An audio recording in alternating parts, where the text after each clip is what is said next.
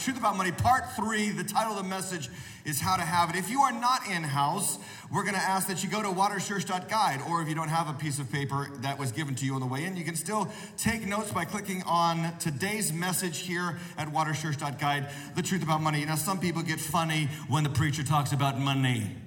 Not you people, amen.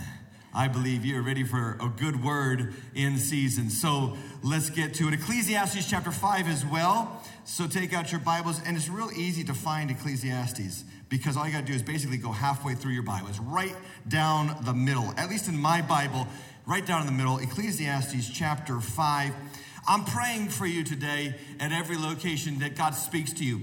And the reason why I pray that is because this is a real issue for many, many people. In fact, most people struggle with finances in some way, shape, or form. I ran across an article a couple of weeks before doing this series, and I said, Man, I got to share the title of that article with the church when we talk about money. And, and here was the article. I, I'm, a, I'm a bit of a stock guy, I do some stock investing here and there.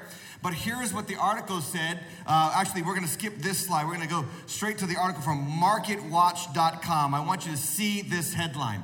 I'm paycheck to paycheck.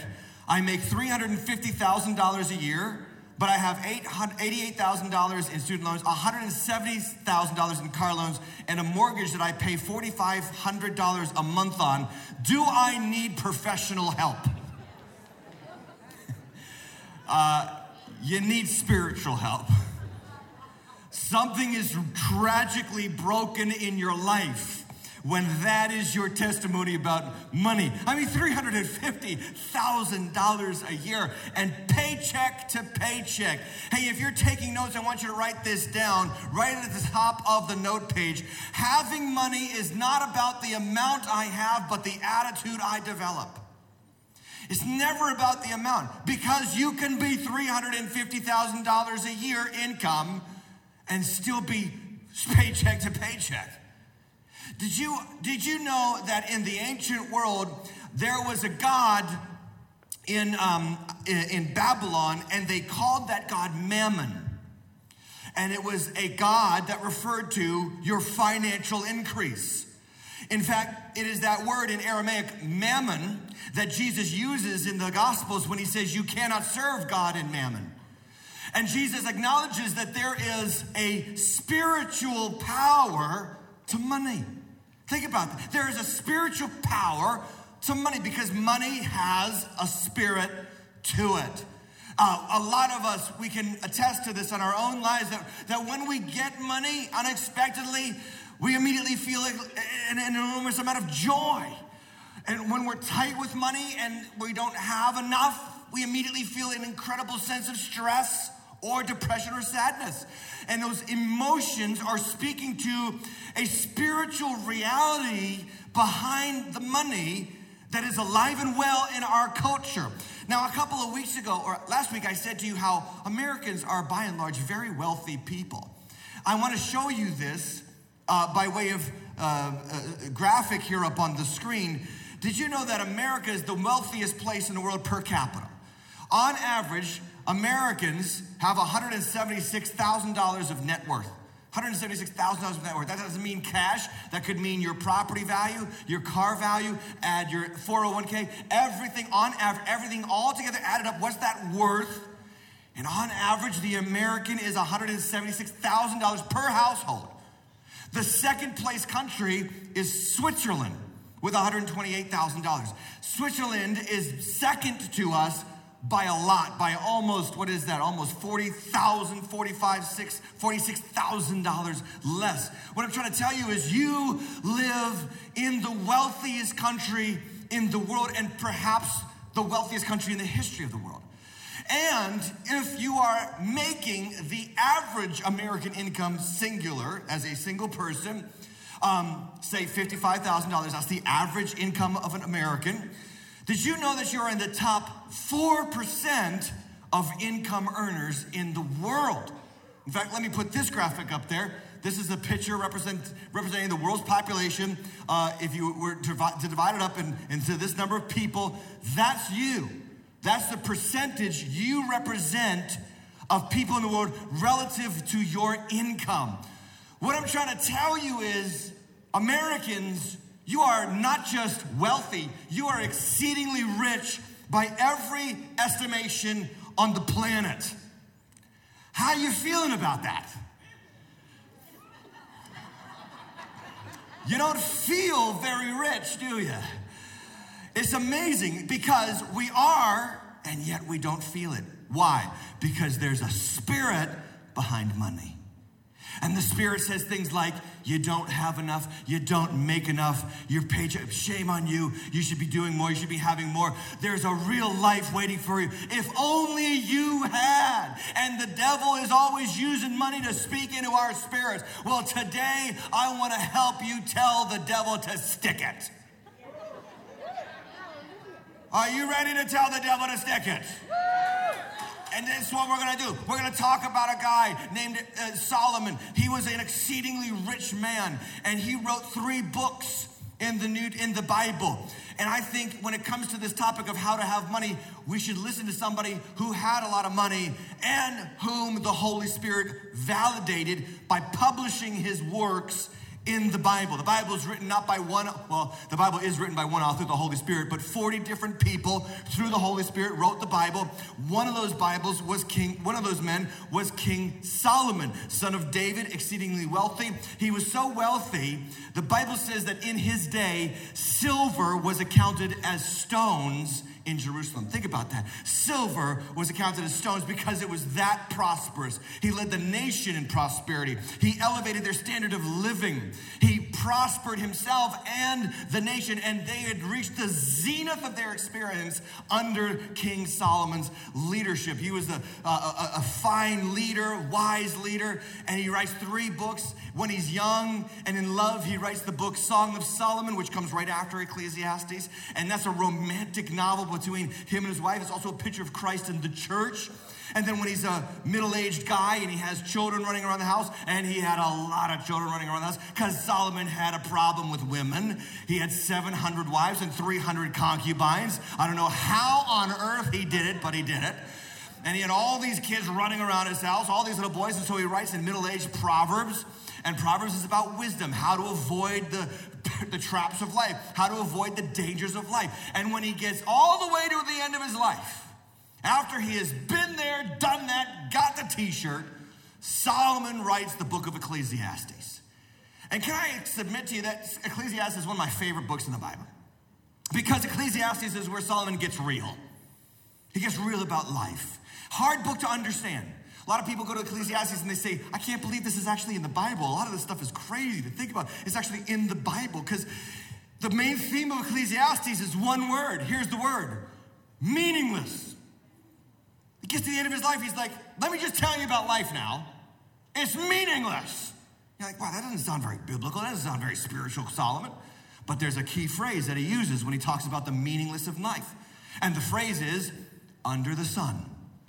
Under the sun. So, what Solomon is saying is that if this life, under the sun, that is the sun that's in the sky, if this life is all that there is, is filled with trouble, is filled with hardship, is filled with challenges that we don't anticipate and we don't know how to handle. And there are going to be people that challenge us and things that challenge us, and even our own spirits are going to challenge us.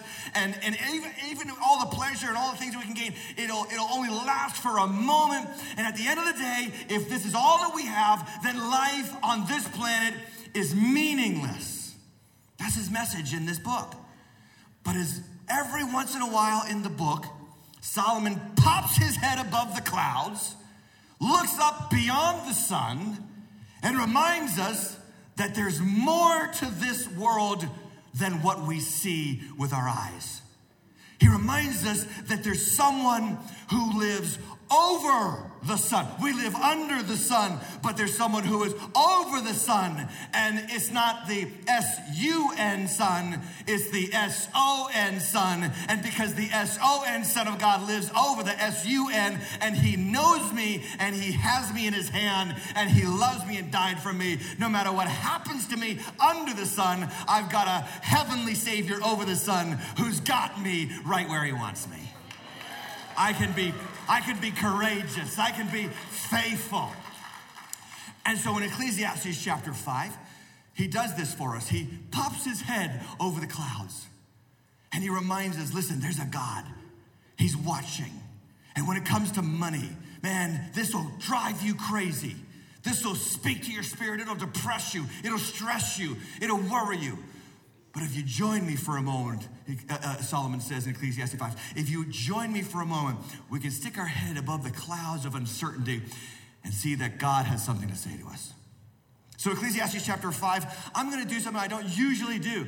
I want you to stay seated at all locations as we read this text, Ecclesiastes 5. And the reason why we're doing that is because when you all stand down here, you block way too much of the video screen. And let's be honest, they come to see me, not you. Amen. Okay. Ecclesiastes 5, verse 1. Guard your steps when you go to the house of God. To draw near to listen is better than to offer the sacrifice of fools for they do not know what they are doing is evil. And then this next line be not rash with your mouth. Oh, I love that saying. Just turn to your neighbor say, be not, be not rash with your mouth. Mm, mm, mm, mm. oh boy, I shouldn't, maybe I should have told you to say that to your neighbor. Anyway, he says, don't be, don't let your heart be hasty to utter a word before God. Why? He says, because God is in heaven and you are on earth. Therefore, let your words be, what's the next word? Few. And then let's skip down to verse 4. He says, When you vow a vow to God, do not delay in repaying it, for he takes no pleasure in fools. Pay what you owe. But then look what he says in verse 5. It is better that you do not vow than you vow and not pay. Why should God be angry at your voice and destroy the work of your hands? Let's skip to verse 8. If you see in a province, in a state, or in a country, if you see the oppression of the poor and the violation of justice and righteousness, do not be amazed at the matter, for the high official is watched by another, and there are yet higher ones over them. But this is the gain from, every, from the land in every way. A king is committed to cultivating fields. Then look at this, verse 10. He who loves money will not be satisfied with money. He who loves wealth will not be satisfied with his income. This is vanity. Another word, another translation says this is meaningless. When goods increase, they increase who eat them. And what advantage has their owner but to see them with his eyes? Sweet is sleep to the laborer, whether he eats little or much, for his stomach, uh, but the full stomach of the rich will not let him sleep. There is a grievous evil that I have seen under the sun. Riches were kept by their owner to his own hurt, and those riches were lost in a bad venture. And he is the father of a son, but he has nothing in his hand. As he came from his mother's womb, he shall go again, naked as he came, and shall take nothing for his toil, that he may carry it away in his hand. This is God's word. Let's pray together. Heavenly Father, we pray, speak and lead our hearts to hear your voice. We pray that the Holy Spirit governs every atmosphere where your people are gathered in Waters Church locations. We ask God for my words to be what you want them to be, and our hearts to be open and our ears to be open to what you are saying. And most importantly, as we pray every week, help us to see Jesus, Him and Him only. In His mighty name we pray, and everybody said, Amen, amen. How to have money, four points, and then we're done. But don't get excited when I get on fourth, the fourth point because I got three points under 4.4. So I think that's seven points total. How do you have money? Solomon tells us. And again, we're listening to a guy who knew how to have money. Because as much as he was rich, it wasn't his riches that caused him to get um, prideful and arrogant. It's actually his, his sexual life. And that's a whole nother message series. And we're not talking about that here. We'll talk about that another time. But, but his, he was not he didn't have a problem with money. He had a problem with, with sex and immorality. And so when we look at Solomon's words, we're looking at a guy who knew how to have it. And what does he say? Number one, write it down. Listen to God. You want to have money? Listen to God. Write it down in your notes there. That's what he's saying here in Ecclesiastes 5. And it's not ironic, it's not without purpose that Solomon opens Ecclesiastes chapter 5 talking about how we go to church, and then he, and then he winds his way down to the issue of money. He says, Listen, if you want to know how to have money, get yourself to the house of God because that's where you can learn that there's more to life than money. And think about that. I mean, every area elsewhere is talking about money or what to do with it. You get on your social media, you scroll, you're going to see an advertisement for what you are missing out on. Or you're gonna see somebody else's post on their vacation in the Bahamas. You're gonna think, wow, that must be nice. I wish I had the money to do that. Or you're gonna turn on the television and today is Sunday, you know, the weekly worship of football in America. And you're gonna watch football, but most of the game, come on, let's be honest, most of the game is what? Commercials telling you need this, that, the other thing, and your life is missing. And then you're gonna watch these men wearing spandex, running around a football field, playing a kids' game, and you think, must be nice. Must be I gotta work for construction company. I gotta go put my hands and do all this dirty work. And these guys get to play a game for a living and they get paid millions of dollars. Must be nice. Ain't anybody with me? Anybody aggravated like that? You know what I'm talking about? And so, this is what your life is like. You're constantly absorbed in this whole game of money and what you don't have and what you need to have to be happy and measuring your life against somebody else's life and looking at someone else's blessing and thinking, I wish I had that kind of blessing. And that's everywhere else. But listen, when you come to God's house, you listen to God's voice, and God has something good to say about money. And the best thing He can say to you is, There is more to life than what you have in your hand. Life is more than the amount in your checking account, the possessions of your. Jesus said, A man's life does not consist in the abundance of his possessions. And so, if you want to know how to have money, first things first, listen to God. What does he say in verse 1? Guard your steps when you go to the house of God. And then he says, Listen, draw near to listen. Don't just spout off at God. Let me tell you what he means by that. He means don't come to God and say, God, I need. God, I ask you for. God, I wish you would do. No, he says, first, listen. Before we speak, God has something to say. Before we tell God what we need, God has something to give us to guide us in our lives. He says, Be not rash with your mouth, verse 2. He says, This is a hasty heart. It's not good to come to God and have all this stuff up in here and just kind of unload on God with all of your cares. Because here's why if you do all the talking, you don't get to hear the truth that He wants to speak to you. Let's be honest, our hearts are liars by nature. We lie to ourselves. The scripture says in Jeremiah 17 9 that the heart of man is deceitful above all else. It means that the most deceitful part of you lives inside of you. And if you let this thing do all the talking and all the worrying and you let it all come out, you never get a chance to hear the word of life, the word that comes out of Jesus' mouth that calms the seas and stills the wind and brings peace to the situation and lets you know that God is still in control. You might not have what you think you should have, you might be going through a stressful financial season, but God has a word for you today, and the word is peace, be still. I'm still on the throne. Washington, D.C. does not dictate your life. Your boss does not dictate your financial prosperity. Your Father in heaven has his eye on the sparrow, and you can guarantee he's watching over you. That's the good news of the gospel. So if you if you want to live with money the right way, listen to God's voice over every other voice. And here's why. I want to kind of like unpack this a little bit more practically. When it comes to when it comes to fears, and I want you to write this down. When it comes to fears about money, we want immediate answers, but God wants expedient actions. We want answers. God, I need 50 bucks this weekend. And you're like, all right, well, you know what? I got some things for you to do that if you do these things, you're going to have 50 bucks. You won't have to ask me every single weekend. We want, we want immediate, we just solve the problem, God. And God's like, okay, I'll solve problems and I can, but I want to build you up with wisdom so that when this problem shows up next time, you're not freaking out, you're not falling apart, and you have firmness of faith. I don't know about you, but I like that kind of life a little bit better than the life that's always like, Lord, help! Like, He wants you strong, He wants you courageous, He wants you managing your life well. So, it is Thanksgiving week. Woohoo, Thanksgiving. How many of you love some pumpkin pie? I'm not a fan of pumpkin pie, but I got a, I got a pumpkin pie illustration. We're going to show you here on a video of how God wants you to take expedient action. One simple way to have more money. You may not have ever thought about it, but it comes from God's word, and I've been doing it for years. Watch this video. Hello, this is Julia Child. Hey, everybody, we are in God's kitchen today. And no, not technically God's kitchen. This is the kitchen of our Apollo Beach location. Behind me, a beautiful oven. I got some things baking. I'm excited to visualize something for you about how to have money.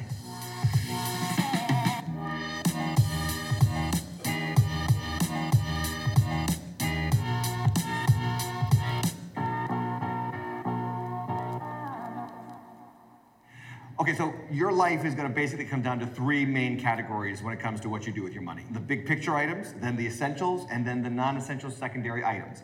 Over here, the big ticket items are government, God, savings. Really, what you want to aim for is this picture. You're going to want to have savings for when you have an accident. You want to put God first, and taxes and death are the only two certainties in life this side of heaven. The essential items clothing, we're so glad that you have them today, okay? Housing, where to live, where to lay my head, food, I've got to eat. If I have kids, I've got to make sure that they also have these three items hobbies, entertainment, fur babies. What I see and what I've watched with so many people, and it's probably happening in your life, is there's no agreement in the house, no agreement between husband and wife, or maybe if you're single, between yourself and God, that you're going to put the right things in the right places. First thing I want to show you baked today, fresh from the grocery store, a pumpkin pie. What do we do with our pie? Our pie represents money, what we're going to get paid every week, of the week, or every month. What I see a lot of people doing is they're just cutting it up as it feels good or whatever is important in the moment, they give their money to. That's not going to work. So here's what that looks like. You cut it up and you think, okay, I get paid, but guess what happens first in our country? A huge portion goes right to this guy, right to government. Then a lot of people say, you know, I'm going to have a mortgage or a rent. And how many know that inflation has really expanded that piece of the pie? That's got to go to our housing. So then we also have to pay for food. That's, a, that's an essential. That's going to take out a huge chunk of our budget. And look at how much pie we have left. This is why we get to the end of our month and there's a whole lot of month left to the end of our money. How much of the pie are the kiddos gonna take? Let's be honest, they're gonna take out a bunch of that pie. We're down to very little, aren't we? Look at this small little bite. And you know what I see a lot of people doing? They do this. I gotta have my hobbies, I gotta have my entertainment, and I gotta have my fur babies, and I gotta try to put it all in this one little piece of my pie. I'm gonna just, you know what, just to shorten the deal here, just gonna pop them all in here and make sure that we've got those things going on in our lives. This is how a lot of people use the money that God gives them. And unfortunately, what they have left is crumbs. And how terrible it is to give God what's left over. Or how about this? Your future self. Most Americans do not have enough money to last without a paycheck for more than a couple months. That's unacceptable. And let me tell you, that's where your stress levels come from. That's where your anxiety comes from. You've got no freedom, no sense of, I'm together now. Can I tell you that God does not want that for you at all? But if you do life like that, just letting whatever comes first get paid first and go out first financially, your life is going to be filled with worry and consternation. And it is not at all how God wants you to live. So let's try something different. If you get these principles, this is how you're going to be blessed and well off in life, which is what God wants for you. He wants you to be at ease knowing that you've got a backup fund, He's first, you're paying less taxes, you're providing for your family, and you're enjoying life. It's not a problem, it's not a sin to enjoy things in life. A whole day of baking. I am exhausted. Let's do it God's way. The American government has got a secret weapon for you. If you do what I'm about to tell you, you will have more money left over for all the other things that you care about. We are Christians, and we don't just say God is first, we actually live that God is first. So I take one tenth of this pie and I give it to God. So instead of taxing you on the whole pie, right now we've just cut down not to 90% of what the government can get their hands on. The government of the United States also allows you to invest in your future you tax free as well. There's no other country in the world that does this. This is so beautiful. Watch this. I take another 10% and I cut that out of my paycheck. And I say, this is not the government's either. This is future self's. 10% to God, 10% to savings. This is the best thing you can do in life. I'm telling you, financially speaking, it pays huge dividends. I don't know if I can still find that other piece. This is the government last time when we didn't put God first. This is the government this time when we put God first. I don't know about you, but I'm a huge fan of paying less money to the government. Then the rest of the pie, I have to budget. I have to think, okay, I don't need to shop at Armani or Versace. I can go to some store where they're going to sell me last year's styles for much cheaper. Housing is also much more manageable if you think about what kind of rate are you paying. Right now, you don't want to refinance. Rates are through the roof. Times will shift, the economy will transition, rates will come down, and you could lower the amount of this pie piece that you're giving to housing. You got to keep this in mind. You got to have this game plan in your head. And then when the kids are talking about their piece of the pie, I want to do something. I want you to see this. And oh, right there. And ladies and gentlemen, the best way to make sure that your kids don't suck you dry you're gonna have to do food, and that's non-negotiable. And look at this. Look at how much money we have left over. Oh my gosh, look, we could even, yeah, let's throw some more at the uh, food budget. We're gonna go out, we're gonna spend out, we're gonna get crazy. We're gonna go to Outback Steakhouse. That's what we're gonna do as a family this weekend. Or we're gonna pay a little bit more for the kids because you know what? They're good kids and they're they're helpful around the house and they're doing some chores, so we're going to give them an allowance. And then look at this. Then we can still divide up the rest of the pie and put all these great things that we enjoy in life but you're putting the right things in the right place. Who's first? God's first. Who's second? You. Your future self is second. Who's third? Government. Government comes third on this list. And then all the essentials play themselves out because you're working with greater margin as a result. And then you're putting your non essentials in the right place. And listen, it's better to have no money for entertainment one week than having no money for clothes or your kids one week. But you got to prioritize and you got to learn how to tell your money where to go before you're wondering where it went. God wants you to prosper, He wants you to be blessed, and He wants to add that blessing to your life with no pain added to it.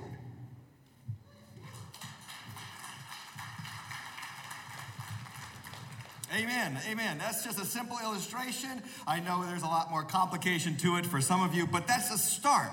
You put God first, your future self second, and government comes third. That's point number one. Point number two, write this down.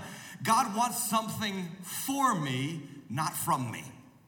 So many people get freaked out when it comes to the church talking about money, and I never understood that. I never understood it. You understand, I have been doing this job now for 20, almost 25 years. Two and a half decades I've been in vocational ministry. That means I've been getting a paycheck from doing what I do for 25 plus years. Every year I've seen God come through for our church. Never once has our church had a point in life where the finances just weren't there. And believe me, we've had some ups, we've had some downs, but God has always been faithful in every generation. Do you know why? Because the church belongs to Him, not me and he's always going to take care of his church. Which means that I have an opportunity to teach you about money in a way that has no worry. I'm not sitting here trying to raise money for the church. I'm trying to help you learn how to do money God's way. Because God ultimately does not need what you have.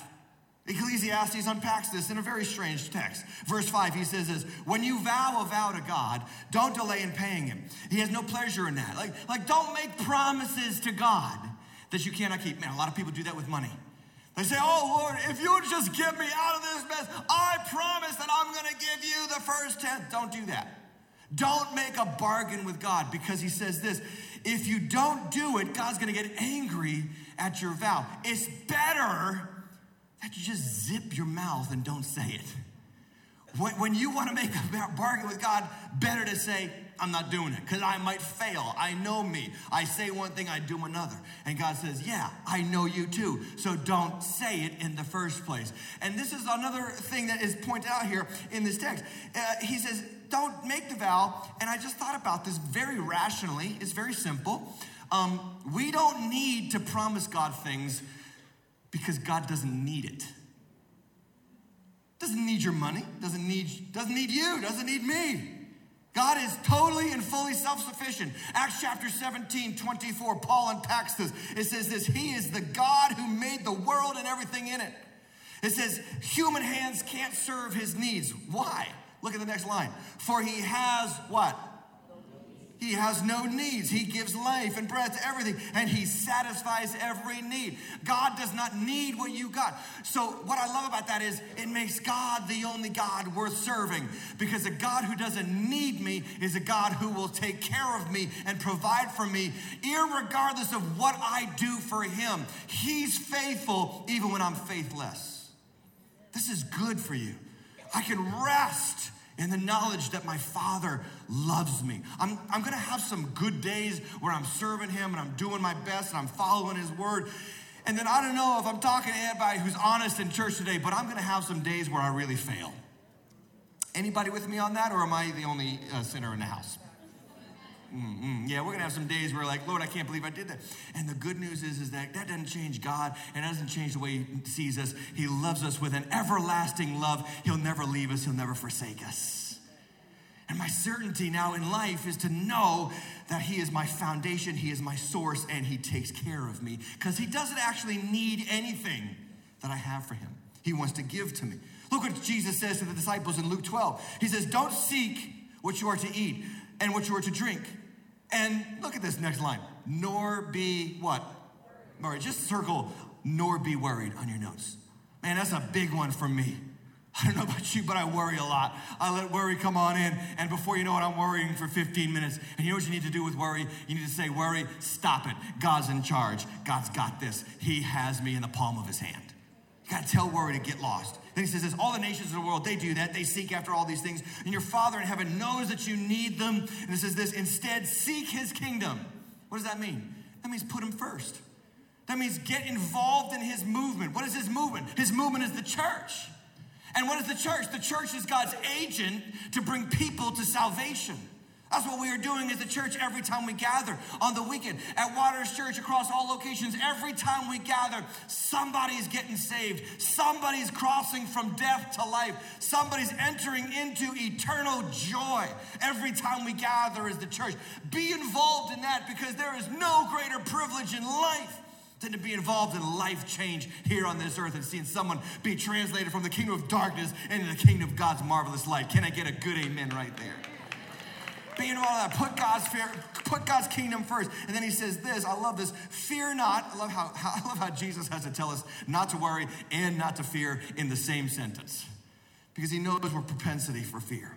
So fear not, for it gives your father good pleasure to what? To give you the kingdom. Some of you are like, oh, God doesn't want to do anything for me. I know he's upset with me. No, no, no. Fear not. God takes pleasure in giving you the things you need. He takes pleasure in that.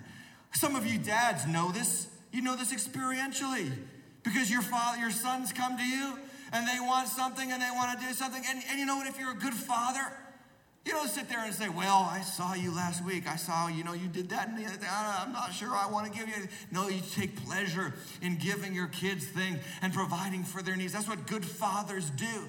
My son came to me the other day and uh, he said to me, Dad, I want to I wanna get an electric guitar. And I'm like, That's awesome. Let's get an electric guitar. Ran right over to the store. We got a guitar. He brought it home. And then I said, Not so awesome to have an electric guitar in the house. Anyway, but I was pleased to be part of that process to say, Yeah, I want to bless my child. Ladies and gentlemen, if I know how to do that and I am not God, God in heaven knows how to do that way more than me.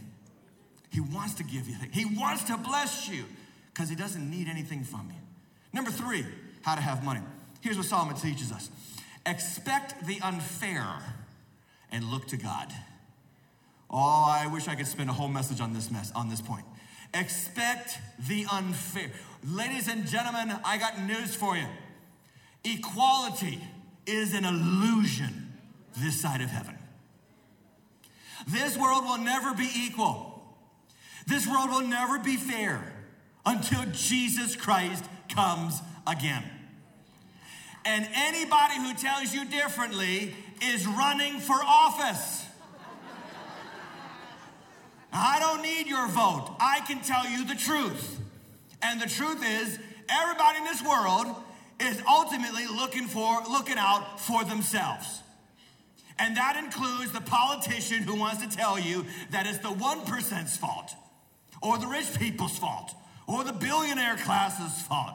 At the end of the day, those people have the resources to tell you that stuff because they are funded by billionaires and the 1%.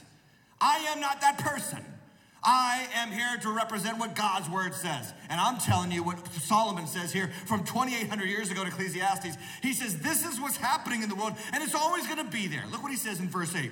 If you see the oppression of the poor, the violation of justice and righteousness, what's the next line? What does he say? He says, Don't be amazed. It's going to happen. This is life. Life is unfair.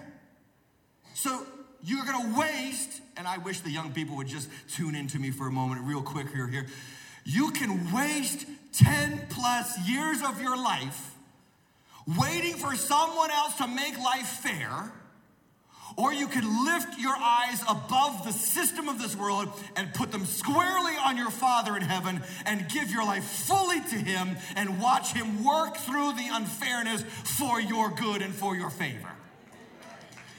I'm telling you, the choice is yours. The choice is yours. I mean, you can stress and complain for 10 plus years, or you can trust God. That's what Solomon says here. He says, look, if you see this stuff, and here he is, he's the king in Israel. He could have done something about it. And I guarantee you that many times uh, Solomon was like, I'm gonna make, I'm gonna fix that, I'm gonna fix that, I'm gonna fix that. And you know what I think he did? After about 20 years of reigning as king, he was probably like, it's just too much work.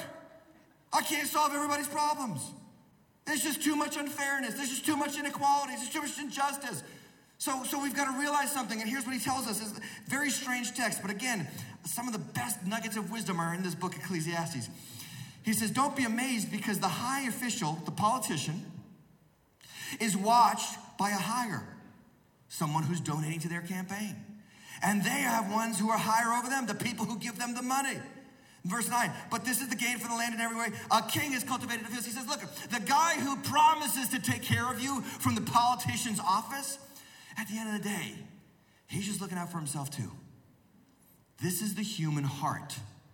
There are no angels in human skin. We understand that? We good with that? Like there's no angels. I like to think about that when it, when it comes. You're voting for the guy. You're voting for the girl. Oh, they're gonna fix. No, they're not. They're going to they're going to bow to whatever source is theirs, and they're to watch out for themselves. So here's what we do as God's people. We don't play that game. We march to the beat of a heavenly drummer. And we trust that the one who knows us and died for us and rose from the grave for us is watching over us and he will help us. That's what Psalm 121 says. My help, what? Comes from the Lord. I want to say my help. You all say comes from the Lord on the count of three. My help. I said on the count of three, I didn't mean that. Just say it. All right, anyway. My help comes from the Lord. He made heaven and earth. He will not let your foot be moved. He who keeps you will not slumber. The Lord is your what? He's your keeper. The Lord is the shade at your right hand. And so the point that I'm trying to make, and what I think Solomon is saying here absolutely is there's always going to be inequality. There's always going to be injustice. A couple of months ago, I reported this on my YouTube channel about the founders of Black Lives Matter. And uh, this one person, Patrisse Cullors, she's got like four houses across the state, uh, across the nation. Her net worth is $5 million. They started Black Lives Matter to help poor people. Now they became rich people. And the reporting has come out, and they've hardly given any money to anybody. Because at the end of the day, oh, I'm not even close to being done. I'm sorry. Thank you. Just be ready. at the end of the day, at the end of the day, the people who think they're t- to tell you they're watching out for you are really going to watch out for themselves because that's the human heart.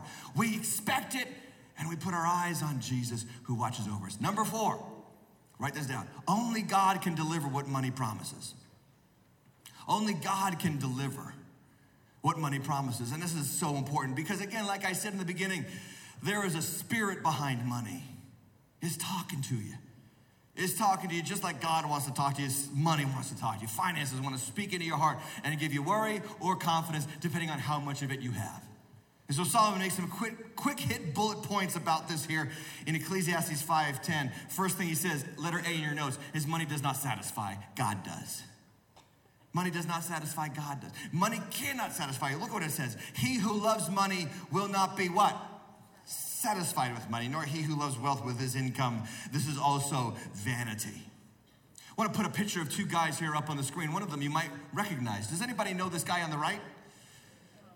That's Bernie Madoff. Anybody know that name, Bernie Madoff? He ripped off $20 billion worth of investors' money. Went to prison for life. He died last year in prison. Built people. It's called a Ponzi scheme. By the way, where do we get the name Ponzi scheme? From a guy named Charles Ponzi, who ironically, Waters Church, first ripped off a bunch of people up in Boston, Massachusetts, then moved down to Tampa, Florida, and ripped them off here. Crazy coincidence. So the original Ponzi scheme was Charles Ponzi. This guy, Bernie Madoff, also did this. Did you know, though, that Bernie Madoff, up until the year 1992, was a legitimate market guy, and he was pulling in $25 million a year? Legitimately. He was a legitimate millionaire on his way to billionaire status, and it wasn't enough. It wasn't enough. He wanted to rip people out to get more money for his life. Inexplainable. But it is explainable when you understand that there's a spirit behind money. It's a controlling, godlike spirit. The guy on the left, that guy's name is Rajat Kumar Gupta. He was from India and he was born in dirt poverty. He was orphaned and he moved to America and he worked his fingers to the bone. He ended up becoming the CEO of the most prestigious um, consulting firm in the world. He retired in 2007 and he joined the United Nations working for them in 2008, and it was estimated that he was at that time worth $100 million. Guy went from poverty and orphanhood to $100 million in 2008. And guess what? Same story. It wasn't enough. He was on the board of directors for Goldman Sachs in 2008, right around when the financial crisis was happening in this country. And he got insider information as a board member that Warren Buffett was going to invest $5 billion in Goldman Sachs stock. He knew he would send the stock soaring, so he made a phone call to a hedge fund manager and he bought up a bunch of the stock before the deal went through. That's illegal in this country. It's called insider trading. He went to prison because he wanted to make a quick million dollars with one stock sale. Dude was worth a $100 million. And what was it? Not enough. There is a spirit behind this, and money is always promising. If you just get a little bit more, you'll be satisfied. If you just make a little bit more, you'll be happy. If you just get to a little bit higher, then life will finally feel full. No, it won't, friend. And at some point, you're going to stop listening to the spirit of the age and the spirit of money and listen to the spirit of God and know that God will provide every need you have, and He will provide plenty for you to enjoy. Lift up your eyes and set them on Jesus Christ, the author and completer of your faith. That's what Psalm said. So the psalmist says, Bless the Lord, O my soul, bless him all that is within me. He, he, he forgives all my sins, he heals all my diseases, he crowns my life with steadfast love and mercy. Then look at verse 5 He satisfies me with good things. Oh, I love that. He satisfies me with good so that my youth is renewed like the money doesn't satisfy. Who does? God does. Letter B, money doesn't stay, God does. Money doesn't stay, it just slips through. You know, somebody said money talks. No, it doesn't. It just gets up and walks away quietly. Anybody know what I'm talking about? He's gonna wonder, where did that money go? It just left. That's what it does. Ecclesiastes 5:11, the more you have, the more people come to help you spend it. And everybody with teenagers said, Amen. So, what good is wealth except to watch it slip through your fingers? What are we experiencing right now? What are we experiencing right now? Inflation, record high, 40 year high inflation. What does that mean? Prices going up. Why? Do you know why? Because for two years the government handed out money. For two years, the, money, the, the government said, Don't work, we'll give you money. Stay at home. And it's just slipping through our fingers right now, isn't it? It's just like sand on the beach. It just slips right through. Try to pick it up, and the harder you squeeze it, the faster it comes out. This is what Jeremiah talked about in Israel's day. He says, My people have committed two evils. First, they forsook me, the fountain, the source. Then they hewn sisters, out, cisterns canisters out for themselves, broken cisterns that can hold no water. At the end of the day, when we try to trust in this life, it's like it's like sand through our fingers, and the harder we squeeze it, the more it comes out. Hebrews chapter 5, 13, verse 5 says this Keep your life free from the love of money and be what? Just circle content. That is a powerful, that is a powerful uh, spirit. Be content with what you have. For he has said, I will never leave you or forsake you. Hey, pro tip when it comes to finances. Pro tip, and this is this is extra. I'm not to charge you for this one. Just right next to verse uh, 5 of Hebrews 13, just write 24 hours. 24 hours. Why am I telling you that? I want you to remember this next time. When you are about to make a huge purchase and you're on the verge of handing them your credit card or your down payment, stop and wait 24 hours. And I'll tell you something, that saves so many people from making a huge, stupid financial decision. Because 24 hours, you get a good sleep, maybe you have some eggs in the morning, you're starting to think a little bit more clearly, and you go back and you say, actually, I don't need that. I think I'll keep my money.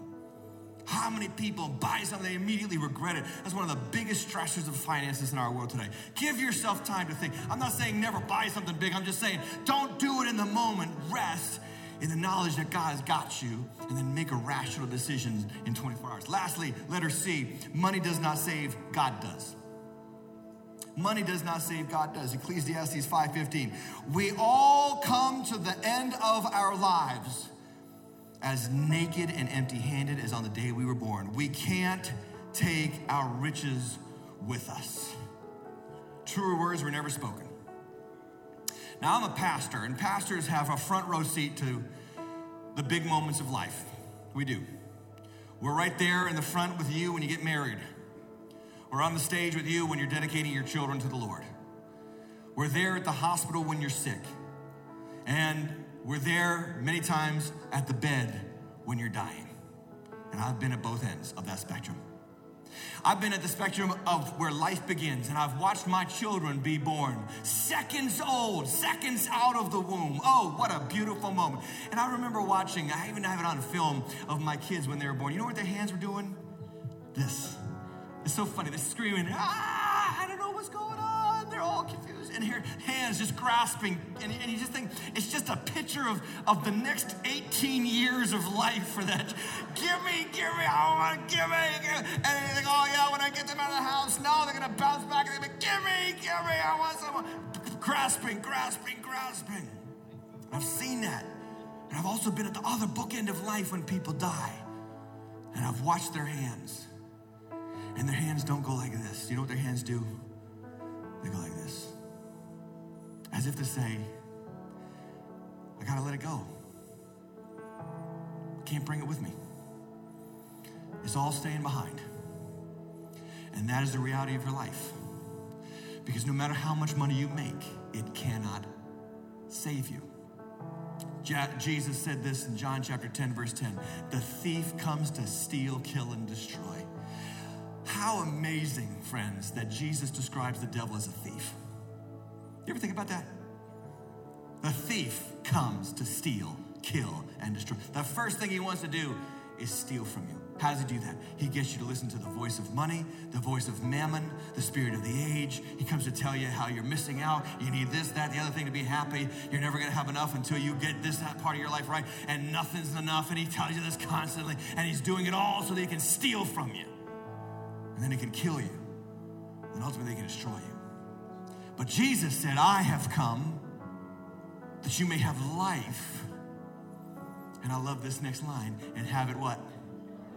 Abundantly. He doesn't want you to just scrape by. He doesn't want you to just barely make it. He wants you to have abundant life. But it's more than money. And so I think that the way to have money, Solomon unpacks here in Ecclesiastes 5, the way to have money is to put your faith in the God who richly supplies you with everything you need and more. Write this down, kind of sermon in a sentence moment here. Frustration with money ends when faith in God begins. Where are you with money right now? Where, where are you stressing out? Where are you worried? I mean, There's always going to be something. When you have a newborn baby, you're stressed about how to feed it. When they're two, when they're toddlers, you're stressed about how you're going to give them the life that you never had. Or when they're getting into college, how am I going to pay for it? Or when they go out on their own, you're going to worry about that too. Man, at some point, the game of worry has to end. Or you're going to get to the end of your life totally discouraged. You got to trust in the Lord. He's got you, and He offers you eternal life and a heart that is settled with Him in heaven. Want to just close this message out with this passage, powerful passage from Isaiah, from the God who doesn't need a single thing from us. Look what He says Come, everyone who thirsts, come to the waters, and he who has no money, Come buy, eat, come buy wine and milk without money, without price. Why do you spend your money for that which is not bread? Why do you labor for that which does not satisfy? Listen diligently to me. Eat what is good and delight yourselves in rich food. Frustration with money ends when faith in life, in God, begins. Would